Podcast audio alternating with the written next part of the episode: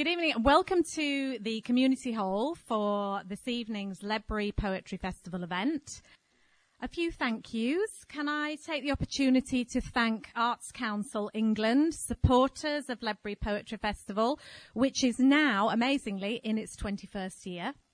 I would also like to thank our local sponsors of tonight's event, Luke and Helen Keegan of Green Dawn Accounting. Thank you. Anyone of a certain age will be aware of tonight's performer, having been part of their TV and comedy landscape since the early 90s. At 24, he was the youngest ever Perrier Award winner. He also played a record producer in the film The Commitments. He wrote and starred in his own sitcom, Sean's Show, and for six years was team captain, I'm sure you all remember, on Never Mind the Buzzcocks. In recent years, he's taken on a variety of TV roles, ranging from appearing in The Last Detective to playing Eileen's love interest in Coronation Street, right through to lending his voice to a rubber shark called Finbar in a children's TV show. And along the way, as well as numerous stand-up tours, he's written four books, appeared in the theatre musical The Railway Children, starred in the film Around Ireland with a Fridge, and now hosts a regular podcast called Under the Radar. All these many and diverse performing and creating paths have inevitably led to tonight's appearance here in Ledbury.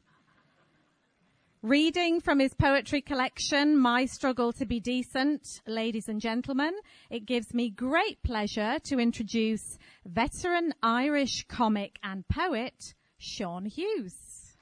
Thank you.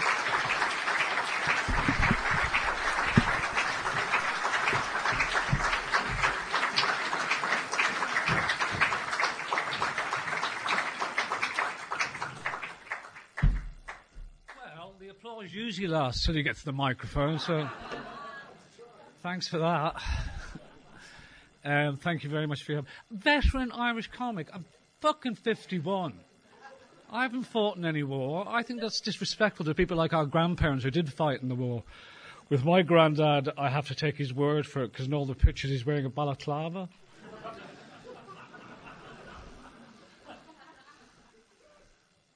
Right, so a lot of these poems are sad, but I'll do a bit of comedy as well. I like your age group, that's nice. Um, the show's an hour for the older people. I know you. I know no matter how much you're enjoying the show, you're going, how long is this? Because I'm like that myself now. When people say, Do you want to go and see this play? I go, When's the interval? but and is there any young people in Ledbury? what age are you then? What age are you? 23. What, why are you here at a poetry night? You're the dad. Have you got no friends? Not you, Dad. All right, 23. Well, it's Friday night in Ledbury. I think this hour's wait. We know what's going to happen. We'll have a bit of fun, get profound, then go home and have some peppermint tea. but you're 23. You should be, you should be outside fucking someone against Skip. Youth is wasted on the young here. The only thing I need to say to you tonight is uh, life is all about anticipation followed by utter, utter disappointment. I've done my work here.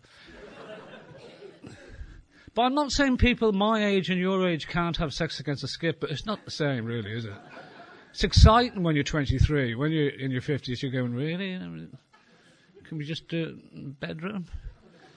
Well, if we're going out, I'm not taking my trousers down. I'll take the todger out, but.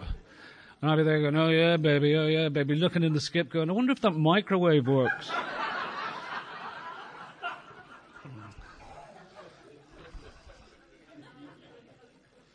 so, some sad poems. All right, this is called Wrecking the Wreck. This is a funny one, actually, but it's the only funny one in the collection. Breathing heavy, not being able to lift anything heavy, putting shit up my nose, soaking my liver, aches and pains, not eating properly, vegetating, staying indoors, smoking beyond the enjoyment threshold, hardly any sleep, weak need, weak will constantly, These are a few of my favourite things. Usually gets a round of applause, but don't you worry your pretty little head about. No, you can't be sheep like that.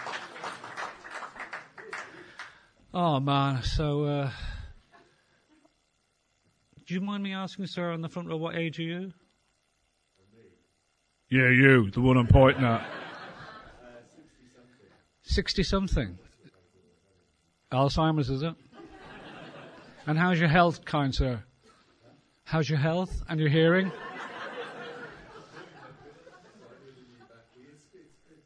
Well, nothing wrong with you? I've got psoriasis. You know what that is? What is it? Skin thing. You're quite vague with your 60 something skin thing. My skin falls off. If, if there's a murder in this beautiful community hall, um, I'll be called in for questioning because my DNA is going to be everywhere. And if you could stop flashing that light as well, because at my age, that kind of freaks me out. Right. And also, I can't even have a one night stand anymore because I've got sinus problems. Apparently, this is how I sleep.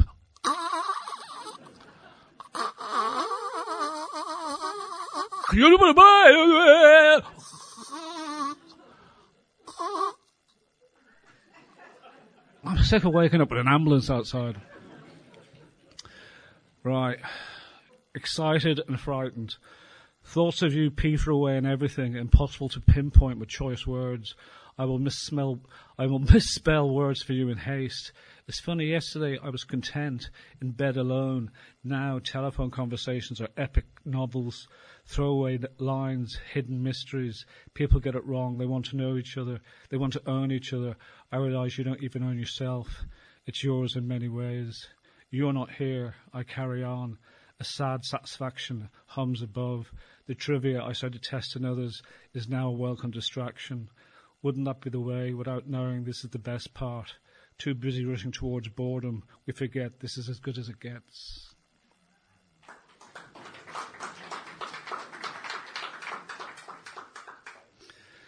And so, is this your wife beside you, sir? You seem very. How long? How long have you been together?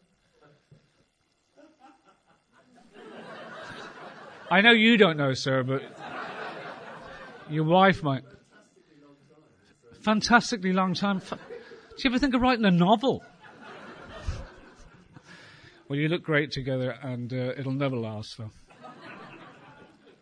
I don't know you, but I know. See, this is the thing with sex now. With me, it's very much like uh, I don't know a lot, any of you people, but this is how middle-aged people have sex now. It's like you're at home, kind of going, "Oh yeah, baby, yeah, yeah, yeah, yeah." Hang on, I've just heard the bin men. I'll be back in a sec. Well, I was just about to come. Yeah, we can come anytime, but the women, they come but once a week. You have to prioritise. I did that line in Glasgow, and it's the best heckle I ever got in my life. A guy shouted up really angry. I went, "I think you find this every fucking fortnight."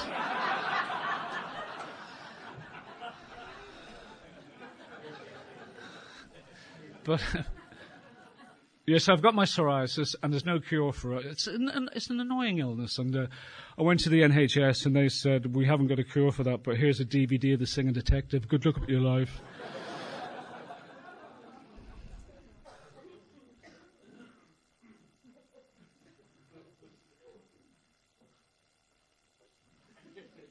Just letting you know that. Right, these are quite short, these poems, so uh, feel free to go to the toilet. All right, you like this one. This is called uh, Death. I want to be cremated. I know how boring funerals can be. I want people to gather, meet new people, have a laugh, a dance, meet a loved one. I want people to have free drink all night. I want people to patch together half truths. I want people to contradict each other. I want them to say, I didn't know him, but cheers. I want my parents there adding more pain to their life. Oh. I want to have my ashes scattered in a bar on the floor, mingle with sawdust, a bar where beautiful, trendy people will trample over me again.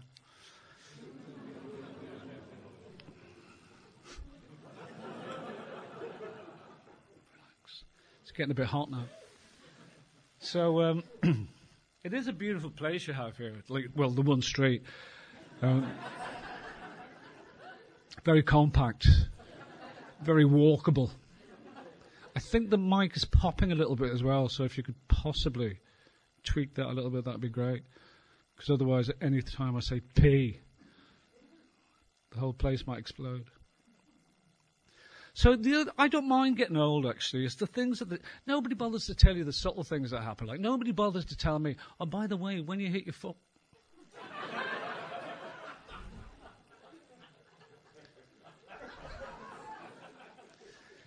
I travelled from London today. It took me five and a half hours. And this is how I'm treated.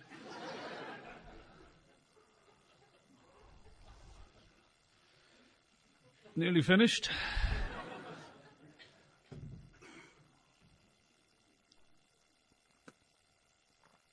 Yeah, nobody bothered to tell me that when you hit your 40s, you wake up at 6 o'clock every morning for no fucking good reason. And I work nights. How cruel is that? And there was nothing to do at 6 o'clock in the morning. You just turn on Sky News, there's a guy staring back at you going, What are you looking at me for? Nothing's happened yet. But as I say, I live in London, and thank you so much for coming. I do appreciate that, and it's great to see so many different kinds of white people here.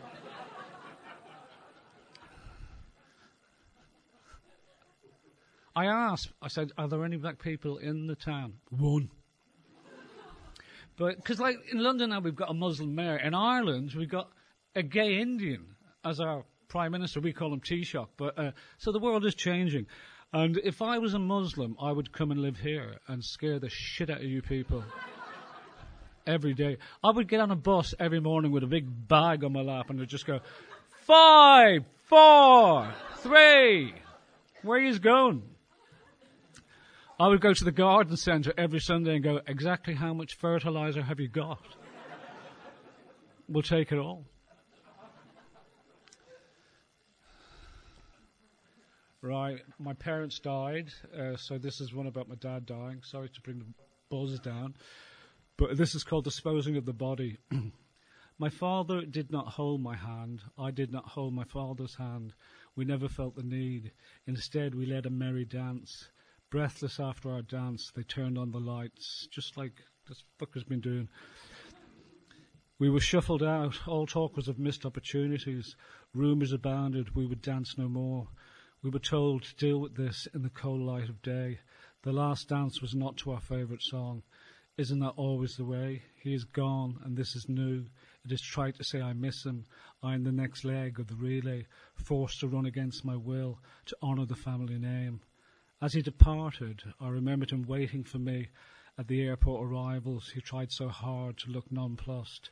His pride pushed his lips towards a smile, his hands stretched out, not to shake mine, instead to ease me of the burden of my bag. My lightness of luggage made his love a given. This was why it was a joy to carry the luggage that was my father as we danced him to his final resting place.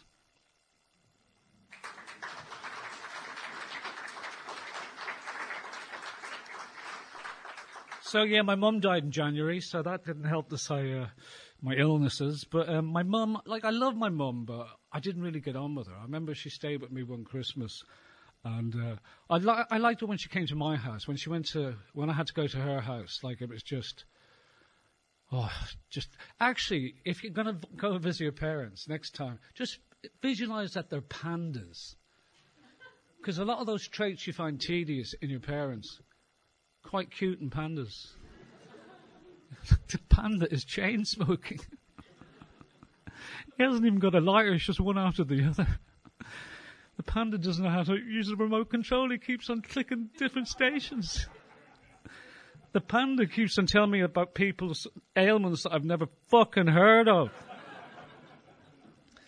But my mum, she came to stay with me, and all she does is uh, uh, she never leaves the house. So she just goes, uh, she feeds a stray cat and takes about, used to take about 80 tablets. So when she came at Christmas, we just sat there watching telly. I put all her pills in the middle, and we just both munched into them. oh, it was a nice day. And then, uh, then this documentary came on about uh, the housing crisis in the Lebanon. And I'm kind of interested in that kind of stuff. Mum isn't. She liked Coronation Street. And uh, so then they were talking about, and it's just a normal estate agent. And we shouldn't, like, basically, the problem there is uh, if you want to go to a safe area, you have to pay through the roof, top dollar. But you know, the cheap stuff is where all the shit goes down. And this estate agent showing this lovely family with their two kids around, and he's going, "Here's your kitchen. You can put your pots and pans there. Isn't that lovely?" And they're going, "It's a bit small, isn't it?" Says, "Well, you could knock that wall down. The Israelis would probably do that for you." He didn't say that, but he said something in a minute which is going to blow your mind. So they're going, oh, hum and ha, and then he brings him into the sitting room go, yeah, put all your rugs down there and have your sweet tea. It's great. And no, we don't like it. It's a bit pokey. And then he goes, uh, he knows he's losing the deal, and he goes, there's a roof terrace. Come on up and I'll show you the roof terrace. He says, you can grow all your basil and all your stuff there. And he says, but you can't use this area here because this is where Hamas launched their rockets from. So he's pretty much saying to them, you'll be dead soon, so get a big mortgage if you want. Because, like, I'm not taking sides, but when Hamas launch one of the firecrackers into Israel, they tend to launch precision missiles back to that exact same spot. And I thought to myself, this is probably a bit too heavy for mom. So I said, oh, Master Chef's on the other side. Do you want to watch that instead? And she went, no, no, no, no, no, no. I like location, location, location. So when I knew it was never going to happen. Right, this is a long one. Anyone like dolphins? Are you just going to make the noise of a dolphin? mm-hmm. Mm-hmm. this is called swimming with dolphins. We all looked. Uh, we all loaded, we all loaded off in our little pack, memories of normality fading. The thought of sharing the banter of 17 others was frightening. I could just sit in my own darkened room again. Surely the dolphins would bring us together. The long drive to the seafront was accompanied by some horrendous tape music. On first sight of the hairy sailor, the, the string dog, and the deep sea, my room seemed comforting. I fed the seagulls some chips, made them dance for it, mind. The ocean was so clear as everyone started to put on their wetsuits. I put mine on in the privacy of the cabin's corner. Everyone buzzed with a half grin, anticipating the excitement. Some bought cameras and videos, lessening the moment for longevity. The dolphins are coming, said the captain. The eager ones jumped in. They came back like age-old hippies. Certain phrases forever now part of their vocabulary. Everyone got the chance to swim with the dolphins. I, the non-swimmer, the frail old man before his time, got the chance to hang off a rope, breathing in salt in panicked gulps. It was enough to know to me that the dolphins were there. I feel no need to touch, a metaphor for my life, I thought. I noticed that every single person had this fantastic grin on their face, looking so graceful in the water. Anything was forgivable. This more so than seeing the dolphins filled me with wonder. The story of the seal who thought he was a dolphin, refused to hang out with the other seals, filled me with wonder. I am the seal who likes to hang out with the dolphins, I thought, as I watched. My watch, ruined from my little dip, another metaphor for the timelessness of the day. Some felt sorry for me, not being able to fully participate in the action. I went home, tired, damp, elated. The rest went off to chat about events over fish and chips.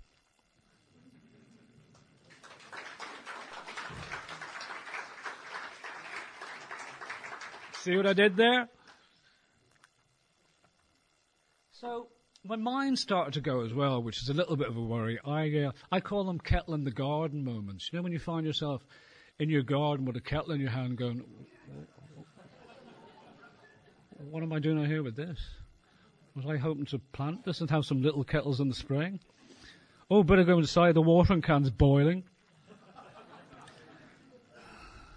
You know, also when you're walking down the road and you feel your phone vibrate, and you go, "Hey, who's trying to get in touch with me?" And you put your hand in your pocket, and there's no phone there; it's just your circulation starting to go. These are the things to look forward to. 23, and uh, we all have sport. Do you like your sport? Jesus, the atmosphere.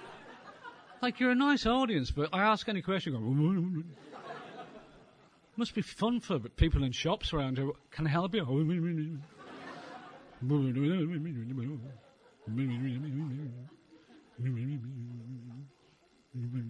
You going in for your pension? What age are you? 60 something? I told you at the very start, 51. Yeah.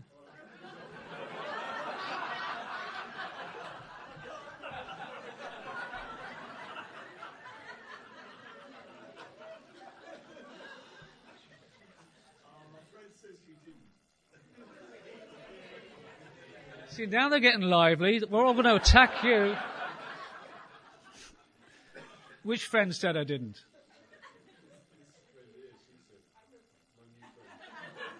You don't know him, no? He's a bit closer, isn't he? The reason the show's only an hour as well is because I can see that those chairs are really fucking uncomfortable. and they haven't even got handles, so you have to make that decision of going. But so you like sport. I, uh, I like football. I support Crystal Palace. Why do people do that? I've just told you something I love and you boo that. You wouldn't do that in any other part of society. If I said, this is Mairead, she's my new girlfriend, you wouldn't go, boo. You're shit and you know you are. But I support Crystal Palace. It's odd because being Irish, I've no. See, nobody bothered to tell me it was a shithole in Croydon. I thought like Crystal Palace was a Valhalla, just this magical place. Cinderella played for them and you know, they played in castles and all that. You know, not fucking Croydon, which is a shithole. It's worse than Hereford. Anyone in from Hereford? I apologise, but Jesus Christ, I do not like that place at all. But I've always, uh, I've always supported Palace, and uh, you know, I love the strip and, and everything about them. And uh, I've never given up, even though they've been rubbish a lot of the time. And I remember I was at a music gig a while back, not recently, because uh, if you're 51 and you go to a music gig, you're a dick. Because you're just spoiling the fun for the young people going, who's he with the fucking ponytail at the back? But this guy came up to me and went, Oh, you, do you support Crystal Palace? And unlike Peter, I did not. You know, I, I stayed with Palace and I just went, uh, Yeah, I do, thinking he could be a rival fan, he might want to hit me. He went, so do I, good on you, mate. And then we got chatting, we were going to become proper friends, like, you know, Facebook, because that's real friendship. and uh, then I said, I said to him, uh, so do you go to the games much yourself? He said, me, barred for life for stabbing a cunt. Sorry for the C word there, but uh, that's actually what he said. And so, now, twi- what, what's your name, 23?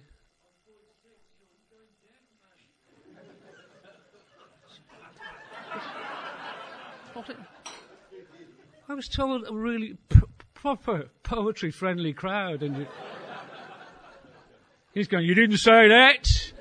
You're going deaf, man." Yeah, I can't hear because I am going deaf. What's your name? Would you shut the fuck up? Is he related to you? Leave her alone then. And do you do computer games and stuff? Nothing like that. See, even though I've got all that time and all during the day, I don't play computer games, and because uh, like you know these mainly guys, and they go home and then Call of Duty where they shoot Russians and chase cars, and then they realise their life is pointless and masturbate and turn it off, and you know. Actually, I tell a lie. There's one computer game I play which I really like. It's called Tesco's Internet Shopping. It's very interactive as well as it's a good game. Like what basically the idea is you have to try and get your groceries within budget, which the government seems to fail to do every week, um, since we're living in austerity. Oh, I forgot. Yeah, you're all Tories, aren't you? That's what I was told. You would really get excited about the weirdest shit. See, sport, like, I love being Irish because we are shit at sport. Every Olympics, we win one gold medal and we get very excited about that. It's usually for boxing and we all go out that night and get drunk and punch each other in the face. Kind of training. And, uh, but then one year, this swimmer that no one had ever heard of called Michelle Smith, she won three gold medals. And uh, most countries would be going, this is amazing. We are an elite swimming country. When she won the first one, it was great. Everyone, yeah, got drunk and all went out swimming and punched each other in the face. The second one, rather than going, hey, she did well, people are going, fucking something dodgy going on here. the third gold medal, people just went, uh, test that bitch for drugs. Bearing in mind, Ireland didn't have a full-size Olympic swimming pool. That's why it's so much fun to watch Irish swimmers. Because they are brilliant for the first two thirds, then they go, where's the ledge? I can't find the ledge. But for some reason, we are very good at the, at the uh, Paralympics, and we haven't got an overabundance of paralysed people in, in Ireland. But um, like every like the last two Paralympics, uh, another Smith, he won the 100 metres in 10.3 seconds, which I think is 0.4 seconds off the able-bodied record. And I tell you how he managed to do that, because there was fuck all wrong with the fella.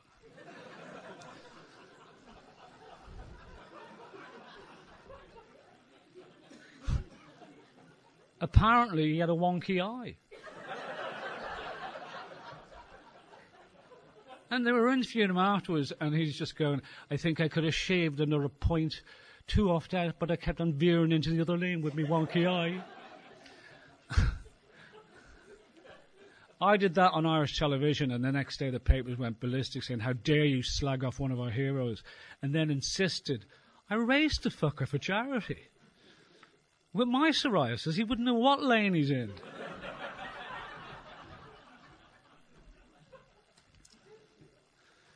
Right. Time for a, a love poem, I think. This is called Marriage. We've been together now 60 odd years, but my memory is fucked.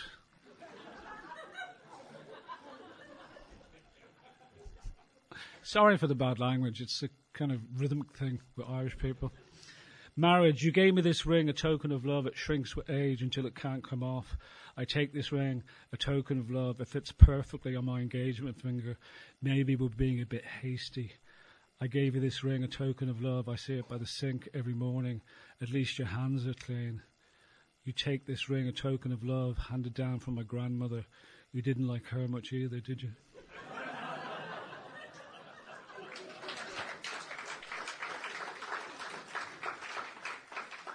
So again, uh, we'll be selling books at the end. How much was it in tonight, by the way?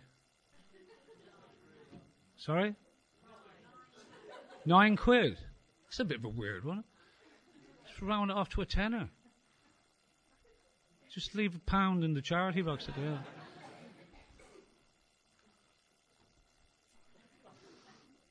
Right, here's, like, because you've paid in, here's a couple of things you could do. Because, like, my life, when I was 14, right, living in suburbia in Dublin, I was bored out of my mind. And uh, see, nowadays you can like at 23, you like a song, and you just go zap, it's on your phone.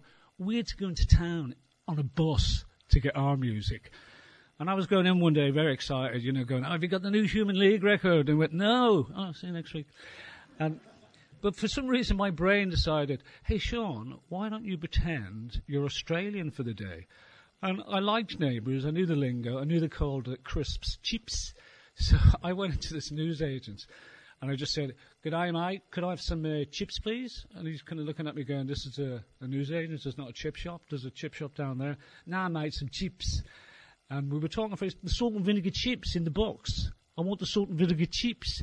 And he's going, No, I don't know what you're talking about. And that went on for 20 minutes. And then eventually we came to an understanding and I gave him the money. He gave me the change back. And as I was leaving, I went, How's your brother, by the way, Sean?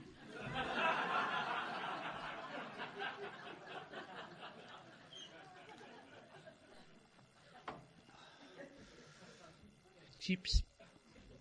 But here's a couple of tricks you can play as well. Now, this one is um, next time someone tells you something really personal about themselves, like, you know, I've got chlamydia, just go, let me take off speakerphone, yeah?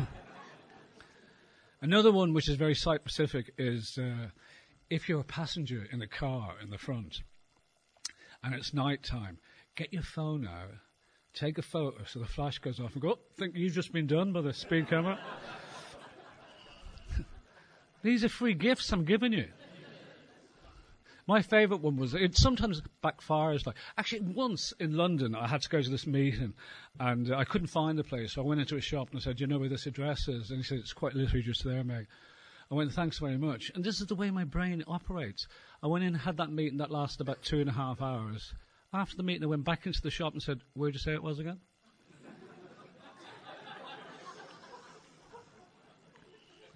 I was in Bristol. I played there for two nights because they liked me more.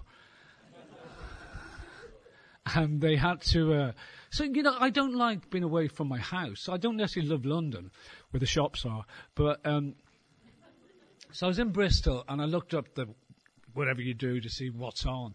And one of the things was a Clifton suspension bridge because Brunel engineered it.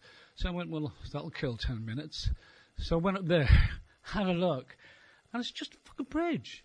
It's just a bridge with cars and trucks going over. I'm going, it's really tedious. But they do have a gift shop in there uh, on the bridge, and they sell, you know, videos of Brunel and fudge, because that's one of the rules of life.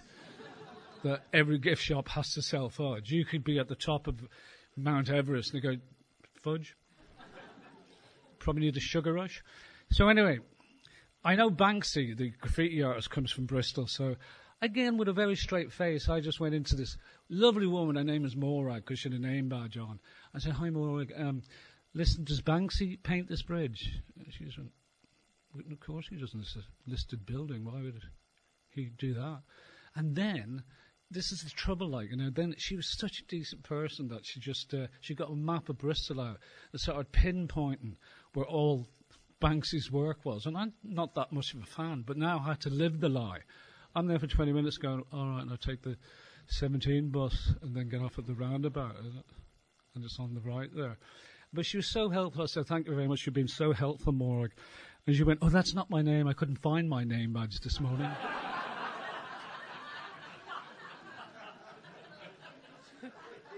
who, who does that? Just don't wear a name badge.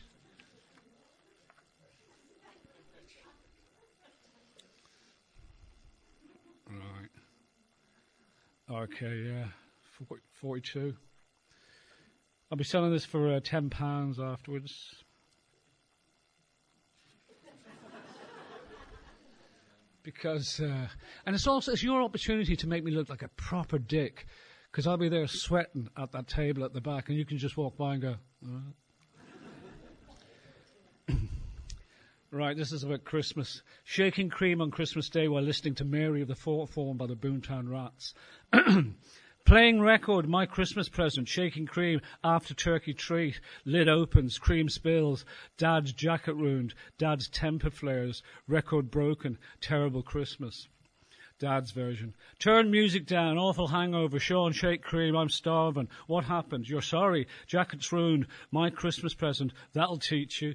Terrible Christmas.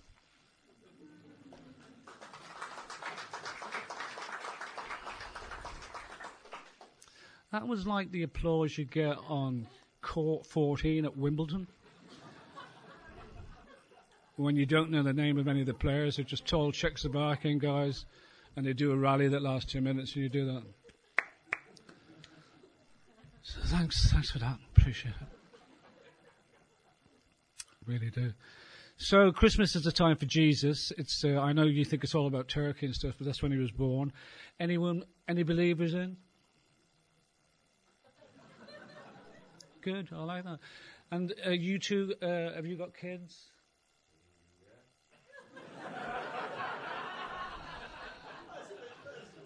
well, it's hardly fucking personal. Like, I haven't got kids, so I put them through university with my tax money over the years. So realistically, they're kind of mine as well, so it's, it's hardly personal.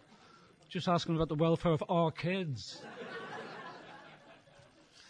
But um, yeah, my dad was a pushy dad, but not as pushy as uh, God was to his only son Jesus. Because I didn't mind when it was raining, Dad would go, "Yeah, you go down and get the uh, milk and bread," and says, oh, "I'll get it on Tesco's internet. It'll, it'll, come in three days' time." See, that's the thing about Tesco's internet shopping. It's great because it is interactive. They come round to your house three days later with some of your shopping. Because whoever they get to pack those boxes, I've given up on life, haven't I? It's go, yeah, could you put that list in there? Sure, yeah.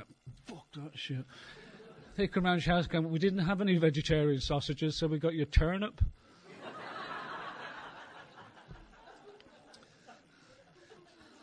Call of Duty would have been such a better kind of game if three days later a Russian guy comes round to your house with a submachine gun and goes, You killed my brother. I'm going to kill you now. Just saying. And have you got a girlfriend or a boyfriend? Is dad very protective, yeah? Dad, come on. Let her loose, let her loose. Because the kids nowadays, that's the thing that annoys me about kids is like, life is so fast now, so they kind of abbreviate words and make up new words. Like sick now means good. How dare they do that to a middle-aged person like me? And I see someone in the street going, I'm "Oh, sick," and I go, "Can I get you a glass of water or something?" Fuck off, old man. You didn't fight in the war, did you? Yeah, but I made sacrifices. We only had landlines. But yeah, so like, uh, what I'm going to do now, and it's not to spoil it, but any young people here, I'm going to do a joke, two jokes that you will not get, because this is what you do to us now. Once you hit 50, you push us out of society and just go, you're not, you're not of any use to us anymore. Just stay at home and watch telly, will you? So here's two lines that you can't possibly get, just so you know what it's like to be left out of society, right? The next time someone's talking about themselves too much, just go, na, na, na, na. Fucking no idea what I'm talking about, see? Next time someone tells you a joke, just go, oh, Greasy, you crack me up. this is what you do to us every day. But the uh, and sexting as well. Like it's sex texting, but like you know they haven't got enough time to call it sexting. And uh, I find that very embarrassing. Sometimes when someone sends me one, I'm just mortified. Like you know, I got one that said the second I come up to your house, the second you uh, open the door, I'm going to suck your cock like no one's ever sucked it before. And I'm thinking, why can't you do it like everyone else? it's not like there's a new app. We got the new blowjob app. This one's so much better than the last one. and I've got dogs. Well, I I had two dogs. One of them I put to sleep. He wasn't ill. I just loved sleeping. But and uh, so like that was never going to happen because you know what dogs are like when the doorbell goes. I'm going to get my cock out in the middle of that mayhem. Hi, yeah. Get off. Should never have gotten those cock-shaped toys. Going to A&E. Can you get this dog off my cock, please? Does that microwave work, by the way?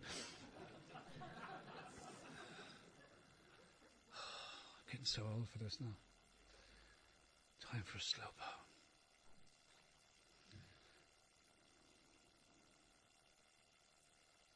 Yeah, you like this one. It's on page 49, in case you're taking notes. How I feel. You are more than a ray of sunshine, I a leafless tree, you an evergreen. I tramp off the beaten path in your forest. You're the glimpse of the moon I seek, a shiny reflection on the water's skin. You walk hand in hand with the stars. I can pretend all I like.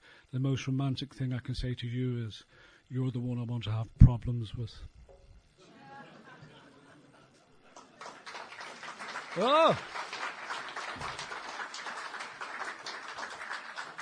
That was very much like court five. So, now I'm going to tell you this is the rudest joke I have, right? So don't get too shocked. But uh, when I was a kid, I was forced to become an altar boy, and um, you know I didn't want to, but you know if you lived in the local area, you had to, and. Uh, I don't know if you're ready for this. Priest used to insist on blowjobs. And I was saying, Are you sure this is the body of Christ? I knew you weren't ready for that.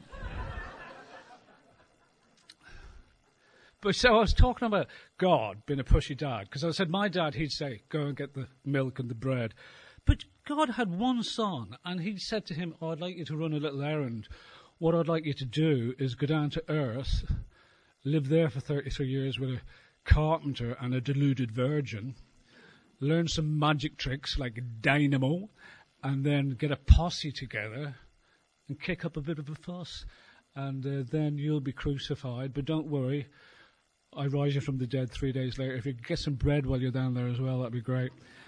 And Jesus must be going, fuck off, I'm not doing that. and says, What part of Earth do you want me to go? Oh, the Middle East. So, that's a bit volatile, isn't it? Remember, remember years ago they used to kidnap uh, teachers, English teachers like John McCarthy and Brian Keenan, and they'd always be uh, in a house tied to a radiator for four years. And I don't understand that because the Middle East is quite a hot climate. there can't have been that many houses with radiators, is what I'm saying.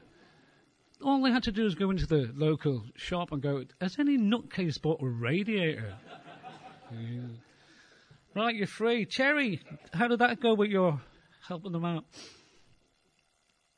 Terry Waite. Do you remember? He went over and says, I'll, I'll sort this out. Oh, radiator, fine. But so, yeah, I like, I, I, do believe in Jesus. I don't believe in heaven and hell, and if you do, you're a fool. But, um, but Jesus must have been there, like, kind of going, right, like, get the posse together. And like he's going up to the local fishermen and stuff and going, and what's your name? And they go, Yak Mahalma Ikmahilmahu. Peter, yeah?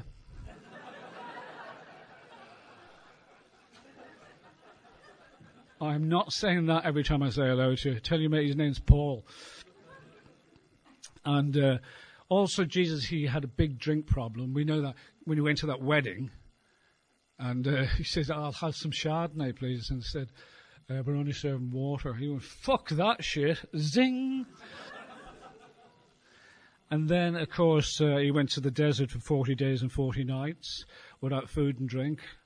I think you know where. Rehab, my friends. That's called rehab. and the thing about uh, Jesus was, I liked him because he had these weaknesses, but he was very shit at dinner parties, wasn't he?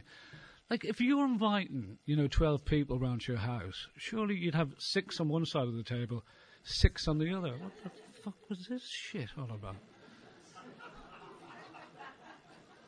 Was there football on that night? Semi-finals, don't want to miss the penos. And also, dinner parties always feel like uh, they're a good idea, but um, they're not because you've got, oh yeah, I'll mix with some people, but you only get to speak to that person there, that person there. You can't go, excuse me, you're boring. I'd like to talk to you. And Jesus is there doing, uh, you know, his big speech saying, listen lads, this is the last supper we're having. You owe me 12 best mates, even though one he is, is a bit of a fucking wanker. Uh, none of you read the Bible. but there must have been people down the other end going, I can't hear a word he's said. Did you say something about asparagus?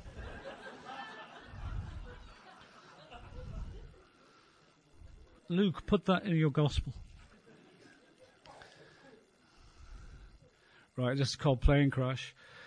You're just about to die, no one seems to notice. They eat their plastic meals and sip their complimentary drink while I contemplate my worth. I look at the air hostess, her smile does not calm me. My legs start shaking involuntarily. The person beside me starts to chat. I'm dying and he's telling me what he does for a living. I hear a strange engine noise. The plane dips. I smell fuel. The plane shakes in unison with my leg. Right, that's it, it's over. I look to my fellow victims. They're all on the pudding now. Surely they're just pretending nothing's wrong. The captain comes on the intercom telling us that they recommend the Axis car for him. This must be code for the staff to prepare for an emergency landing. One of them stops me inflating my life jacket and takes the whistle off me. The fracas stopped my doom thoughts for a moment. I could have died of embarrassment.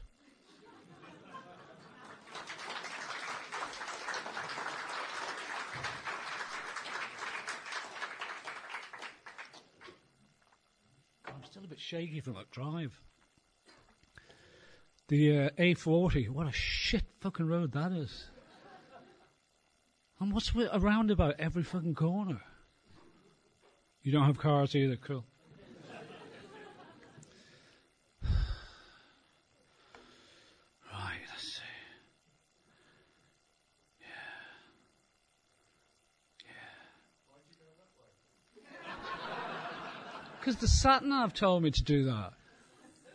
What's, what's the, yeah. So what's the best way back to London?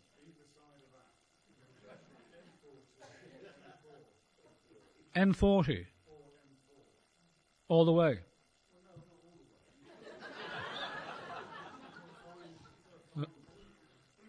So where does it take me to Birmingham or something?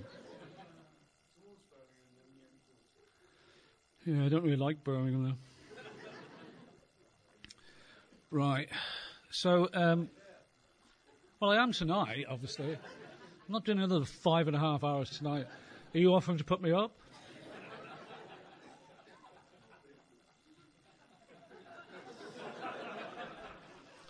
Gone, it's gone very quiet over there. Right. Ten more minutes and then we're, uh, we're out of here. I've, uh, I've written a song in case One Direction get back. I'm, because, you know, I'm sick of them with their kind of songs about, do you like my shoes? They're very expensive. This jacket was free from purse. And so I've written a political song for them, and I hope you like it. I'm going to sing it for you now. And it goes like this. We all like chicken, but I don't like what's happening in Kiev.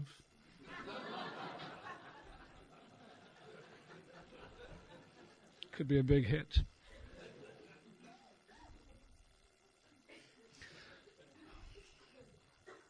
Bliss and Abyss. I wish I could sit down, but then you can't see me. And the mic's up here. Hasn't been planned out very well. Because usually with the stand up bits, I run about a little bit as well, but I can't. Because you won't be able to hear me.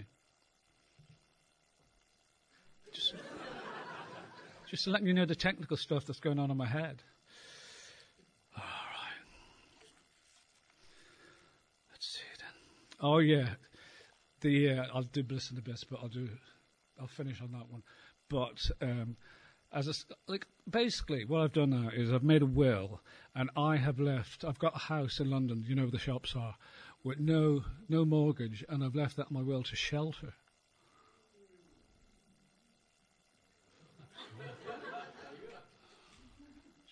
Well, it's not that nice, really, because I'll be dead, so it doesn't really concern me. I just want to piss off the rest of my family that are still alive. But also, I don't like one of my neighbours, and so what I do is uh, I'm going to insist, stipulate in the will that homeless people actually have to live there. All those times he told me to turn down my music, let's see him try that with the Romanians. Can you turn it off? I've got a knife. But the main reason I don't like him is uh, sometimes when I get back from a gig in London, get back around midnight, maybe have a glass of wine. And then the doorbell went. And in London, if the doorbell goes after midnight, you don't want to answer it. But I had to because the dog started going ballistic. And Dave, he's there, he's going, Your dogs have been barking all night. I don't want this to ever happen again. And I'm thinking, well, I don't know how clever Dave thinks dogs are, but I'll play along with him. Sweep, Betty, come here. Dave says you've been barking all night. He doesn't want this to happen again. I think we've sorted that now, Dave. The other thing, and it's usually right wing people as well with the homeless, they say never give uh, homeless people money because they'll only spend it on booze and drugs. And you know what? If I was living in an alleyway where people were pissing on me in the middle of the night, I might want to take the edge off that a little bit myself. I wouldn't be going, someone gives you a pound and go, I'm going to get myself some halloumi.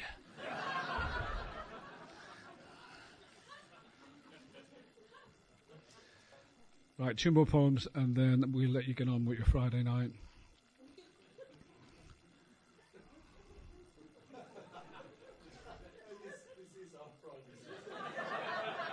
You've got your peppermint tea later on, my friend. Do you want some of my psoriasis to take home as a little gift? Because that's the thing, like when you get, it's socially embarrassing because you go to someone's house and they go, why is fucking your skin all over the floor? I mean, uh, oh, we've run out of Parmesan. Don't worry.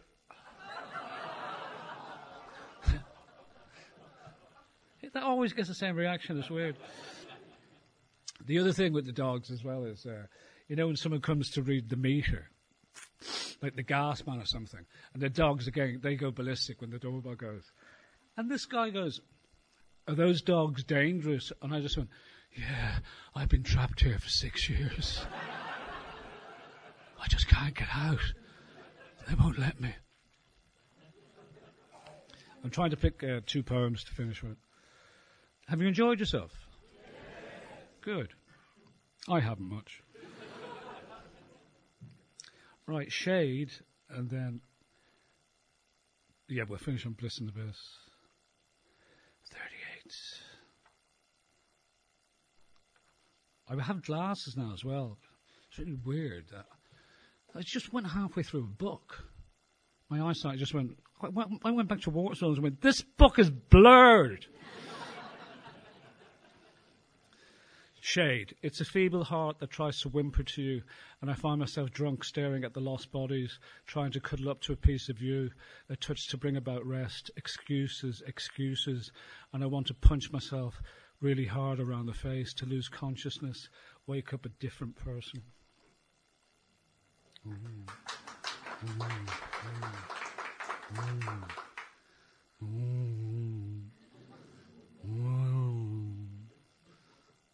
Is this place haunted?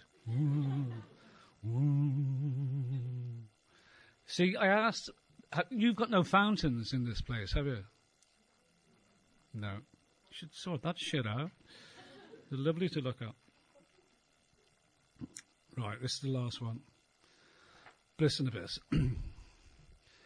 we met, and then I'll say I'll be at the back there, walking you all, watching you all walk past. Ten pounds, come on. Come on, Tories, put your hand in your pockets. Did anyone here vote Labour? Well done, you lot. Didn't work though, did it? Lib Dems? One person there. Probably in the party. Right. Thank you so much for coming. I really appreciate it. Bliss and Abyss. we met, liked each other, and arranged to meet the next day. I go to bed alone but happy. I awake in the morning with anticipation. I think of the woman at regular intervals. I find myself not looking at other women today. My mind races away with romance. Happy thoughts flicker away. I'm a nicer person. I skip onto the future, dreaming of a time when we know each other, a time when we lean on each other, together forever perhaps. I arrive punctual. She doesn't turn up. It's not over, it's not over, it's not over. If I see her again, I will not badmouth her. Instead, I will thank her for giving me several hours of bliss in abyss. Thank you very much, folks.